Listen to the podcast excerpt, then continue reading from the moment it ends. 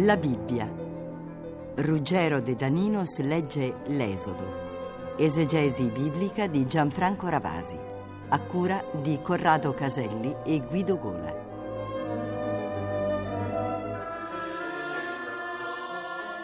Siamo giunti eh, in questa nostra ultima lettura alla conclusione del libro dell'Esodo. La nostra lettura della Bibbia naturalmente, perché la Bibbia è molto lunga, è come un percorso, potremmo dire, che si perde all'orizzonte nell'interno di una scena da deserto, da steppa, una, un viaggio molto lungo, passando di sorpresa in sorpresa, la lettura della Bibbia continua, ma quella dell'Esodo oggi avrà il suo punto terminale. Leggeremo gli ultimi due capitoli, il trentanovesimo e il quarantesimo, gli ultimi due capitoli dell'Esodo. Eh, chiusa la parentesi del rendiconto sull'uso dei materiali pregiati che abbiamo ascoltato la volta precedente, la descrizione del santuario del deserto prosegue con la presentazione delle vesti del sommo sacerdote, seguendo sempre quel profilo che era già stato indicato precedentemente. Se avete tra le mani la Bibbia andate a vedere il capitolo ventottesimo dell'Esodo e ritroverete sostanzialmente le stesse notizie. I paramenti del sommo sacerdote, il sacerdote che presiede il culto, sono in porpora secondo le due qualità commerciali più note, quella viola e la scarlatta, un tessuto costosissimo, la porpora tinto con la sostanza estratta da un mollusco marino diffuso soprattutto lungo la costa fenice. La porpora insieme con il lino fine, il bisso, chiamato il bisso, è il tessuto più usato per l'arredo del santuario.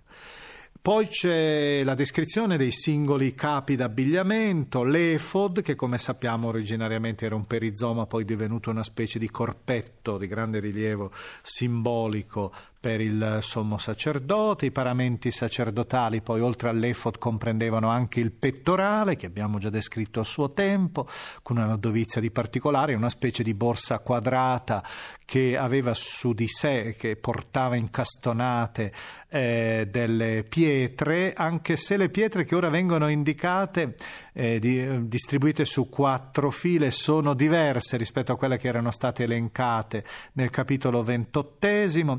Si descrive poi il manto sacerdotale i cui orli sono ornati con melagrane recano appese campanelli che, come si era già detto nel capitolo ventottesimo dell'Esodo, avevano la funzione di segnalare la presenza sacra del sacerdote e forse anche allontanare col loro tintinnio gli spiriti del male, convocando contemporaneamente col loro suono l'assemblea dei figli di Israele per il culto, si descrivono le tuniche di lino, il turbante del sommo sacerdote, i calzoni anch'essi di lino, le cinture ricamate, la lamina del turbante, una specie di mitra, diremmo noi, pontificale con la scritta consacrato al Signore.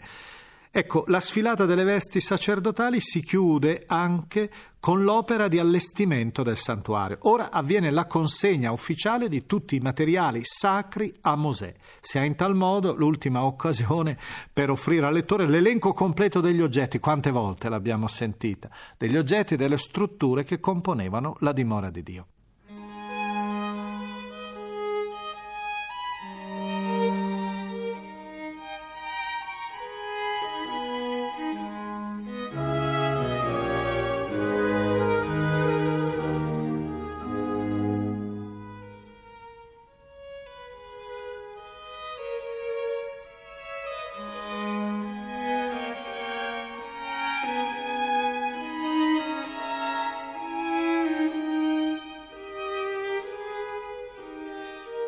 Con porpora viola, porpora rossa e scarlatto fecero le vesti liturgiche per officiare nel santuario. Fecero le vesti sacre per Aronne come il Signore aveva ordinato a Mosè. Fecero l'efod d'oro di porpora viola, porpora rossa, scarlatto e bisso ritorto. Batterono placche d'oro le tagliarono in strisce per intrecciarle con la porpora viola, la porpora rossa, lo scarlatto e il bisso ritorto, lavoro d'artista. Gli fecero due spalline che furono attaccate alle due estremità. La cintura che era sopra al suo efod era della stessa sua fattura, oro, porpora viola, porpora rossa, scarlatto e bisso ritorto, come il Signore aveva ordinato a Mosè. Lavorarono le pietre donice inserite in castoni d'oro, incise con i nomi dei figli di Israele, secondo l'arte di incidere i sigilli. Le posero sulle spalline dell'efod come pietre a ricordo dei figli di Israele, come il Signore aveva ordinato a Mosè. Fecero il pettorale lavoro d'artista come il lavoro dell'efod, oro, porpora viola, porpora rossa, scarlatto e bisso ritorto. Era quadrato e lo fecero doppio, lungo una spanna e largo una spanna. Lo coprirono con quattro file di pietre. Prima fila, cornalina, topazio, smeraldo. Seconda fila, turchese, zaffiro, diamante. Terza fila, giacinto, agata, ametista. Quarta fila, crisolito, onice, diaspro. Erano inserite nell'oro mediante i loro castoni. Le pietre si riferivano ai nomi dei figli di Israele. Erano dodici, secondo i loro nomi incisi come i sigilli, ognuna con il nome corrispondente secondo le dodici tribù. Fecero sul pettorale catene per legare, opera d'intreccio d'oro puro fecero due castoni d'oro e due anelli d'oro e misero i due anelli alle due estremità del pettorale. Posero le due catene d'oro sui due anelli alle estremità del pettorale. Misero le due estremità delle due catene sui due castoni e le posero sulle spalline dell'efod, nella parte anteriore.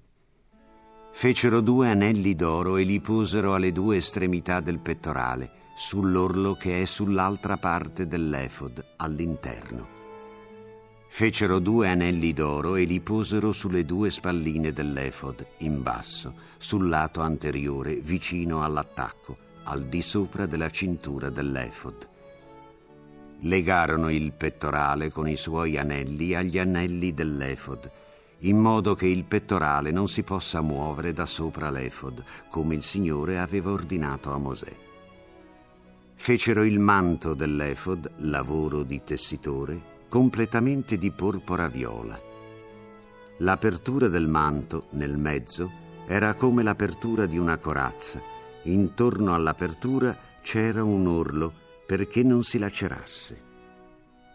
Posero sui lembi del manto melagrane in porpora viola, porpora rossa, scarlatto e bisso ritorto. Fecero campanelli d'oro puro e misero i campanelli in mezzo alle melagrane, intorno ai lembi del manto, un campanello e una melagrana, un campanello e una melagrana intorno ai lembi del manto, per il servizio come il Signore aveva ordinato a Mosè. Fecero le tuniche di bisso, opera di tessitore, per Aronne e i suoi figli, il turbante di bisso, gli ornamenti dei copricapo di bisso, i calzoni di lino di bisso ritorto, la cintura di bisso ritorto, di porpora viola, porpora rossa e scarlatto, opera di ricamatore, come il Signore aveva ordinato a Mosè.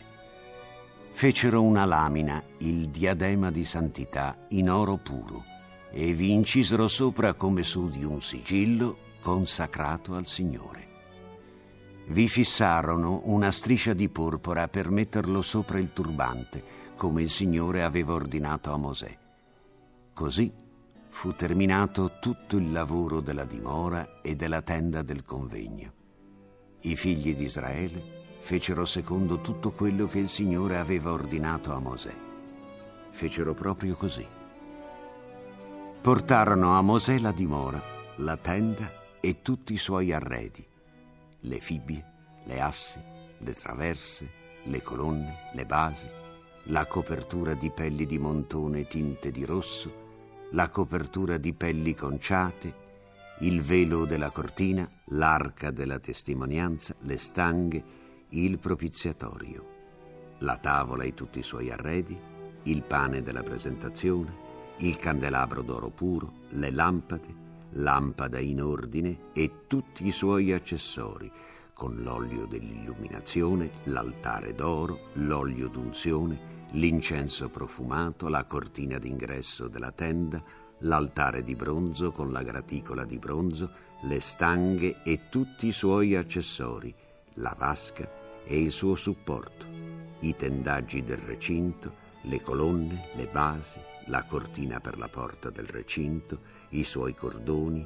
i suoi picchetti e tutti gli arredi del servizio della dimora per la tenda della riunione, le vesti liturgiche per officiare nel santuario, le vesti sacre per il sacerdote Aronne e le vesti dei suoi figli per esercitare il sacerdozio.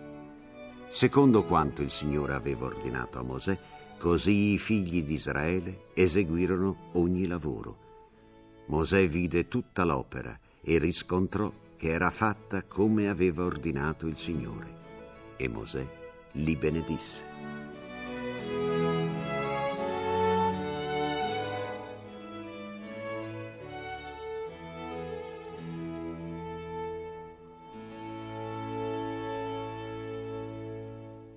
È giunto il momento ormai della erezione della consacrazione del santuario. E l'ultima pagina del libro dell'Esodo, capitolo quarantesimo, che tra poco ascolteremo, ha proprio la funzione di ricordarci questo evento, questo momento.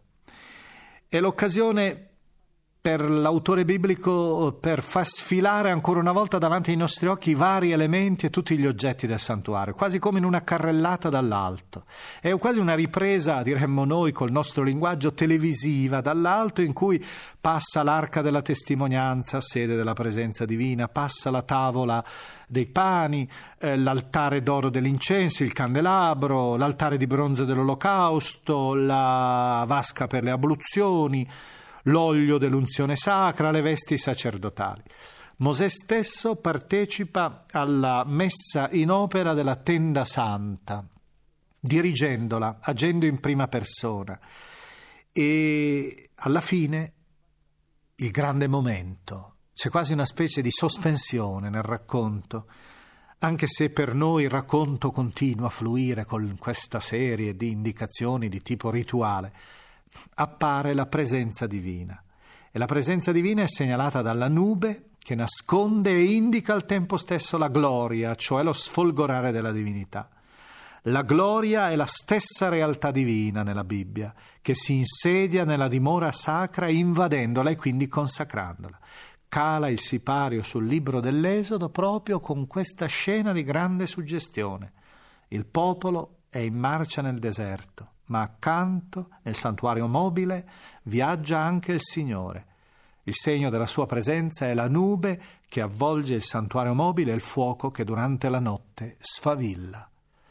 Viene espressa in questa maniera la raffigurazione del Dio liberatore che guida nell'itinerario verso la libertà.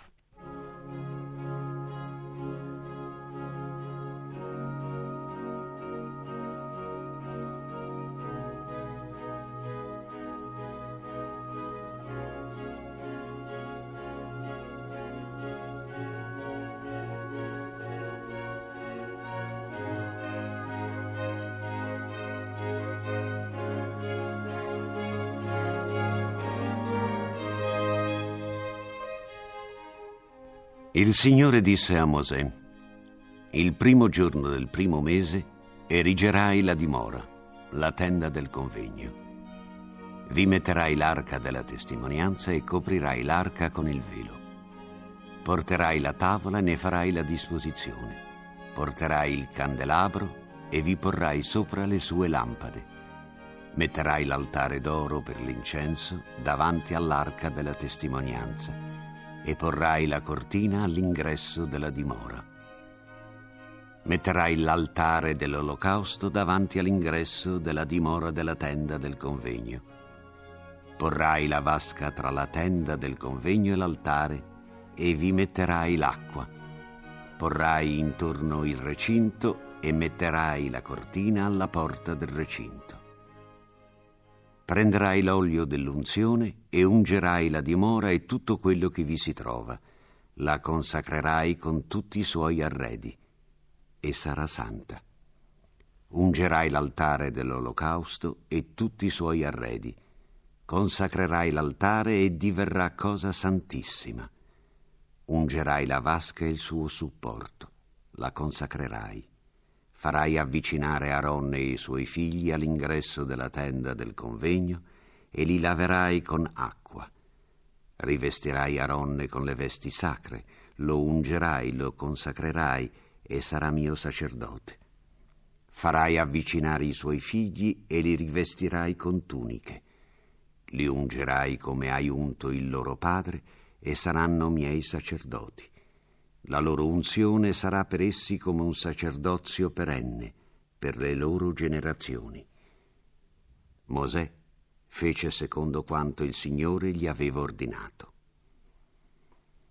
Nel secondo anno, nel primo giorno del primo mese, fu eretta la dimora.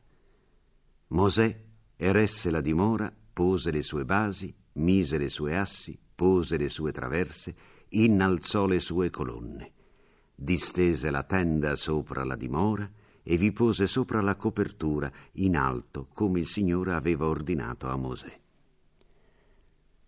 Prese e pose la testimonianza nell'arca mise le stanghe all'arca, pose il coperchio sull'arca, portò l'arca nella dimora, mise il velo della cortina e coprì l'arca della testimonianza come il Signore aveva ordinato a Mosè. Mise la tavola nella tenda del convegno sul fianco della dimora, a settentrione, all'esterno del velo.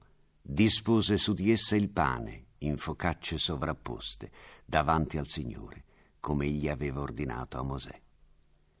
Pose il candelabro nella tenda del convegno di fronte alla tavola, sul fianco della dimora a sud. Vi collocò sopra le lampade davanti al Signore, come egli aveva ordinato a Mosè. Mise l'altare d'oro nella tenda del convegno davanti al velo e vi fece bruciare l'incenso profumato, come il Signore aveva ordinato a Mosè. Mise la cortina all'ingresso della dimora pose l'altare dell'olocausto all'ingresso della dimora della tenda del convegno e offrì su di esso l'olocausto e l'oblazione come il Signore aveva ordinato a Mosè. Pose la vasca tra la tenda del convegno e l'altare e vi mise l'acqua per l'abluzione. Con quest'acqua Mosè, Aronne e i suoi figli si lavavano le mani e i piedi. Quando entravano nella tenda del convegno, e si avvicinavano all'altare si lavavano, come il Signore aveva ordinato a Mosè. Innalzò il recinto intorno alla dimora e all'altare e mise la cortina alla porta del recinto. Così Mosè terminò il lavoro. La nube coprì la tenda del convegno e la gloria del Signore riempì la dimora. Mosè non poté entrare nella tenda del convegno perché la nube vi dimorava sopra e la gloria del Signore riempiva la dimora. Quando la nube si alzava al di sopra della dimora, i figli di Israele si spostavano in tutte le loro tappe. E se la nube non si alzava, non si spostavano finché non si fosse alzata, perché di giorno la nube del Signore rimaneva sulla dimora e durante la notte vi era in essa un fuoco, visibile a tutta la casa di Israele per tutto il tempo del viaggio.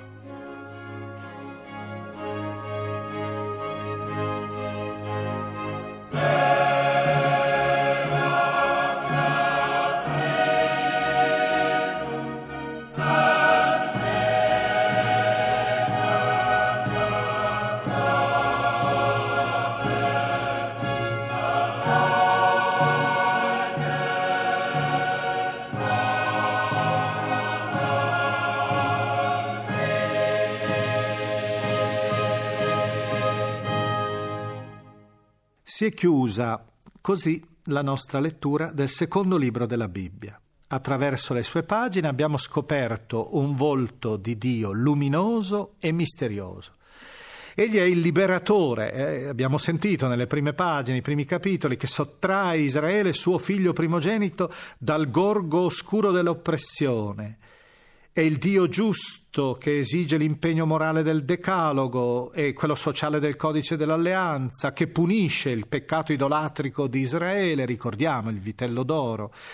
È il Dio però anche pieno di pietà e di misericordia, lento all'ira e ricco di grazia e di fedeltà. E soprattutto abbiamo sentito nelle ultime pagine, nelle pagine rituali, il Dio santo e puro, che deve essere incontrato nello spazio sacro del santuario, ma è soprattutto il Dio che cammina anche lungo le piste assolate del deserto, sempre accanto al suo popolo. Il libro dell'Esodo è un testo di memorie antiche, ma anche un appello rivolto al popolo di Dio perché senta, soprattutto nel culto, la presenza divina che lo guida verso la libertà, che gli è accanto nel silenzio o anche nella luce grandiosa della teofania, della rivelazione.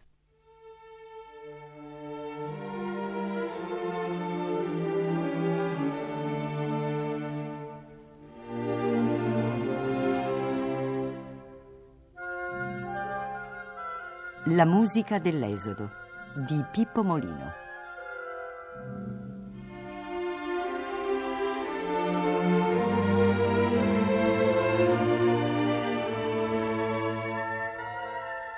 Nell'ultima puntata dedicata alla lettura del libro dell'Esodo, un ritorno a un'opera ascoltata in parecchi passi del racconto, soprattutto all'inizio un ritorno all'Israel in Egypt del grande compositore tedesco del 1700 che ha operato principalmente in Inghilterra, Georg Friedrich Handel. Questa musica ci riporta al suo accento celebrativo, sì, ma senza falsità, teatrale come capacità evocativa e affermativo, gioioso nel portato espressivo. Ascoltiamo il passo finale dell'Israele in Egitto per soprano, coro e orchestra sull'inizio del cantico di Mosè, capitolo 15 dell'Esodo, che comincia con le parole Canto al Signore perché si è mostrato grande, cavallo e cavaliere ha gettato in mare. L'esecuzione che ascolteremo è quella del Tavener Choir e dei Tavener Players diretti da Andrew Perrott.